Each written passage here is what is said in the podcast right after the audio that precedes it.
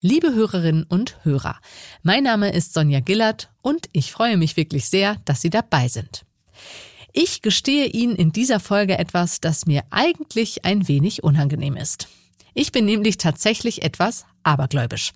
Immer wenn ich einen wirklich wichtigen Termin vor mir habe, dann trage ich einen Ring mit zwei weißen Steinen am Finger. Den hat meine Mutter mir vor ein paar Jahren geschenkt. Egal ob im Flugzeug, beim Zahnarzt oder bei einem wichtigen Interview, der Ring ist immer dabei. Und in dieser Folge will ich herausfinden, warum einige von uns, beispielsweise an Silvester, plötzlich ebenso abergläubisch werden wie ich und ob manches Ritual vielleicht sogar eine Wirkung hat. Außerdem will ich eine Frage beantworten, die mir immer wieder beim Bügeln begegnet. Ist es tatsächlich lebensgefährlich, wenn man destilliertes Wasser trinkt? Aha. Zehn Minuten Alltagswissen. Ein Podcast von Welt. Haben Sie einen Glücksbringer? Meinen kennen Sie ja jetzt bereits, den Ring mit den zwei Steinen. Mit meinem kleinen Aberglauben bin ich gar nicht so allein in Deutschland. In einer YouGov-Umfrage aus dem Jahr 2021 haben immerhin 39 Prozent der befragten Frauen und 21 Prozent der befragten Männer angegeben, abergläubisch oder eher abergläubisch zu sein. Besonders kurz vor dem Jahreswechsel kursieren verschiedenste Rituale, die das neue Jahr besonders erfolgreich und ganz besonders glücklich machen sollen. Ja, zu den Klassikern des Jahreswechsel Aberglauben dürfte die rote Unterwäsche gehören, die man für eine extra Portion Glück tragen soll. Und manchmal hat der Aberglaube auch Konsequenzen in der Realität. So klingt beispielsweise die Aussprache der Zahl 4 in China ähnlich wie das Wort Tod. Das ist kein gutes Zeichen, finden offenbar viele.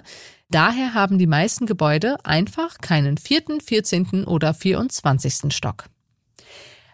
Was macht uns anfällig für Aberglauben und welche Effekte kann abergläubisches Verhalten tatsächlich haben? Darüber spreche ich heute mit Barbara Stoberock.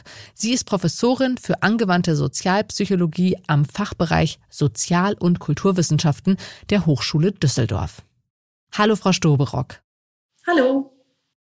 An Silvester gibt es ja viele Bräuche, mit denen Menschen versuchen, möglichst viel Glück im neuen Jahr zu erzielen. Warum sind wir doch gelegentlich abergläubisch, auch wenn wir uns sonst für sehr rational halten?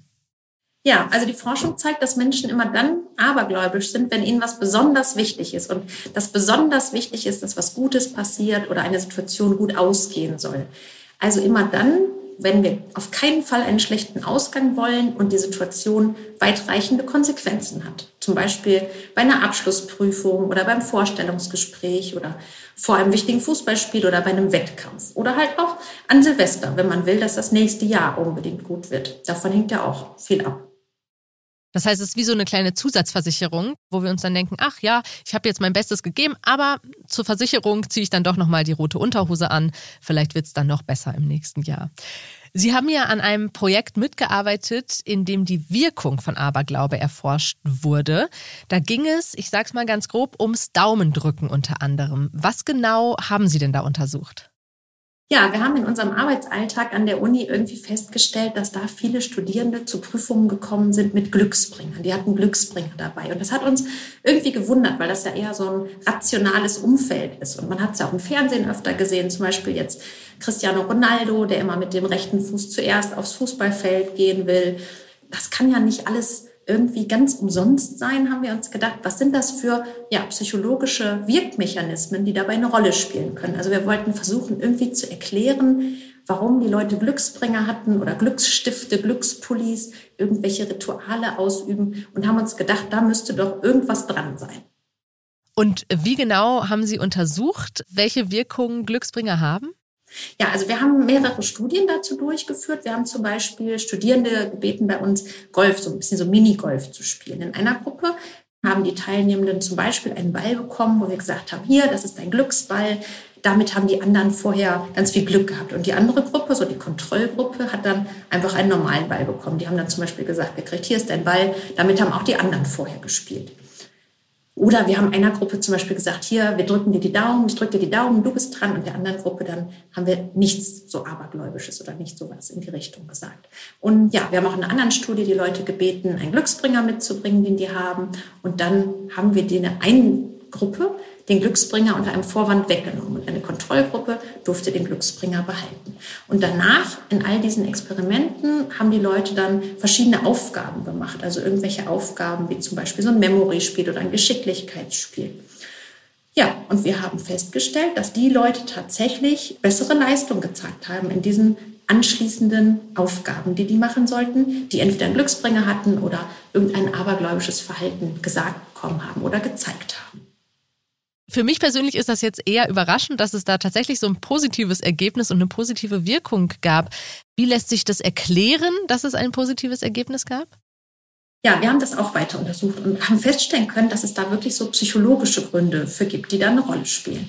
Eine Sache, die wir feststellen können, war, dass Aberglaube zu einer höheren Selbstwirksamkeitserwartung führt. Also das ist so die Erwartung, die wir selbst haben, etwas bewirken zu können. Also dass wir eine Situation gut meistern können und Erfolg haben oder vielleicht auch sogar ein stärkeres Gefühl von Kontrolle haben.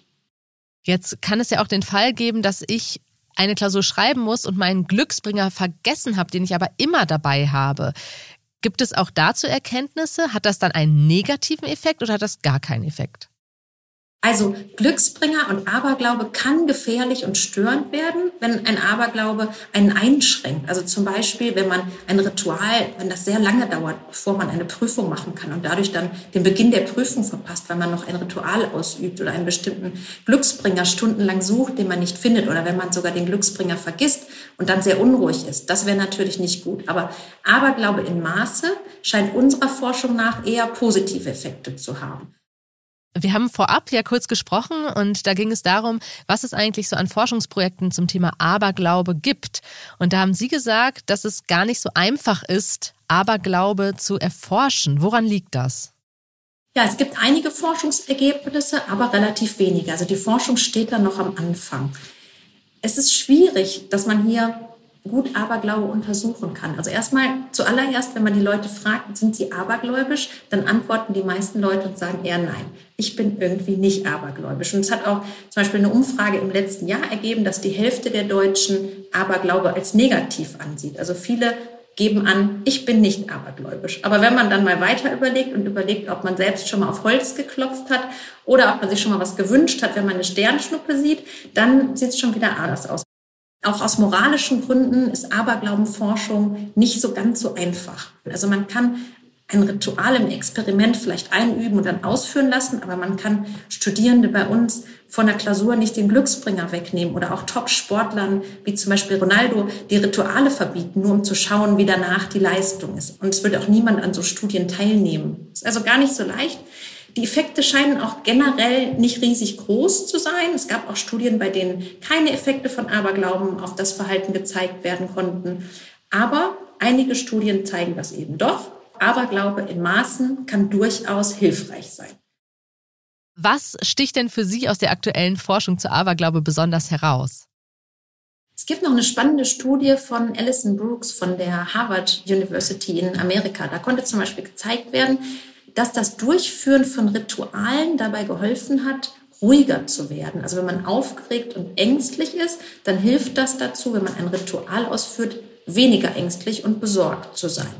Zum Beispiel war die Aufgabe von den Versuchspersonen da, laut vor anderen Leuten zu singen oder in einem anderen Experiment einen Mathe-Test durchzuführen. Und diese Versuchspersonen, eine Gruppe von denen hat vorher ein Ritual ausgeübt, was die gelernt hatten, und eine Kontrollgruppe nicht. Und beide Gruppen, die die Rituale ausgeführt hatten, waren ruhiger und haben sogar bessere Leistungen in den nachfolgenden Aufgaben zeigen können. Das führt mich zur letzten Frage. Jetzt bin ich nämlich auch neugierig. Sind Sie denn abergläubisch? Ich bin ein bisschen abergläubisch. Ich klopfe schon öfter mal auf Holz und ich freue mich auch, wenn ich eine Sternschnuppe sehe. Ich habe auch einen Glücksbringer, aber den nehme ich nur selten mit. Super, vielen Dank. Das war die Psychologin Barbara Stoberock. Stimmt das wirklich? Mythos oder Wahrheit? Bei mir zu Hause steht am Bügelbrett immer ein kleiner Kanister destilliertes Wasser. So versuche ich nämlich zu verhindern, dass das kalkhaltige Berliner Wasser mein Bügeleisen nicht sofort zur Strecke bringt. Und immer wieder kommt mir in den Kopf, dass ich doch im Biologieunterricht gelernt habe, dass destilliertes Wasser dazu führt, dass Zellen platzen. So zumindest meine Erinnerung. Aber was ist da wirklich dran? Ist es tatsächlich lebensgefährlich, wenn wir destilliertes Wasser trinken? Ich kann schon einmal vorwegschicken, lebensgefährlich wird destilliertes Wasser dann, wenn es direkt über eine Infusion ins Blut gelangt. Das heißt, von einem versehentlichen Schluck aus der Bügelwasserflasche stirbt man nicht. Aber fangen wir von vorn an. Was ist destilliertes Wasser überhaupt? Destilliertes Wasser kann man gewinnen, wenn man Wasser kocht und dann den aufsteigenden Wasserdampf auffängt, zum Beispiel mit einem Topfdeckel. Kühlt der Dampf dann ab und kondensiert, dann erhält man destilliertes Wasser. Ja, und das Besondere daran ist, dass darin keine Mineralien und Spurenelemente mehr enthalten sind. Das Szenario, das ich aus der Schule erinnere, ist folgendes. Die Zellen platzen, wenn sie mit dem Wasser in Berührung kommen. Der Grund dafür ist die Osmose. Die Membran unserer Zellen, quasi die Haut der Zelle, ist nur halbdurchlässig. Genauer gesagt nur durchlässig für bestimmte Stoffe. Wassermoleküle beispielsweise können durchdringen. Darin gelöste Salze und Zucker aber nicht. Wenn sich im Zellinneren nun mehr Salze und Zuckermoleküle befinden als im Äußeren, wird durch die Osmose die Flüssigkeitskonzentration angeglichen. Dazu strömen immer mehr Wassermoleküle in die Zelle rein. Doch es kommt zu keiner Angleichung der Wasserkonzentration, da die Salz- und Zuckermoleküle die Zelle nicht verlassen können. Irgendwann sind letztlich so viele Wassermoleküle in der Zelle, dass diese platzt. Wie schon erwähnt, droht ein solches Szenario mit den roten Blutkörperchen, wenn das destillierte Wasser direkt ins Blut geraten würde. Doch wenn wir einen Schluck destilliertes Wasser trinken, landet das erstmal im Magen und wird dort mit der Magensäure und dem sonstigen Mageninhalt verdünnt. Dabei wird es wieder mit Mineralstoffen angereichert und quasi entschärft. Dennoch, nur weil man nicht daran stirbt, ist destilliertes Wasser kein gesundes Erfrischungsgetränk, sondern eher gesundheitsschädlich. Denn unser Körper braucht all die Mineralien und Salze, die in Wasser vorkommen. Destilliertes Wasser kann somit unseren Elektrolythaushalt richtig aus dem Gleichgewicht bringen. Das war's diesmal von AHA. 10 Minuten Alltagswissen. Gibt es Mythen, bei denen Sie sich schon immer gefragt haben, was ist da eigentlich dran? Ja, dann sind Sie bei uns genau richtig. Schicken Sie uns doch einfach eine E-Mail an wissen.welt.de. Und wenn Sie nicht so gern E-Mail schreiben, können Sie uns auch gern eine WhatsApp-Nachricht an folgende Nummer senden. 0170 375 3558. Die Nummer stelle ich auch noch einmal in die Show Notes und den Beschreibungstext zur Folge. Damit Sie die Antwort dann nicht verpassen, können Sie Aha auch bei Apple Podcast und auf anderen Plattformen abonnieren oder bei Spotify einfach die Glocke aktivieren. Bis zum nächsten Mal. Mein Name ist Sonja you.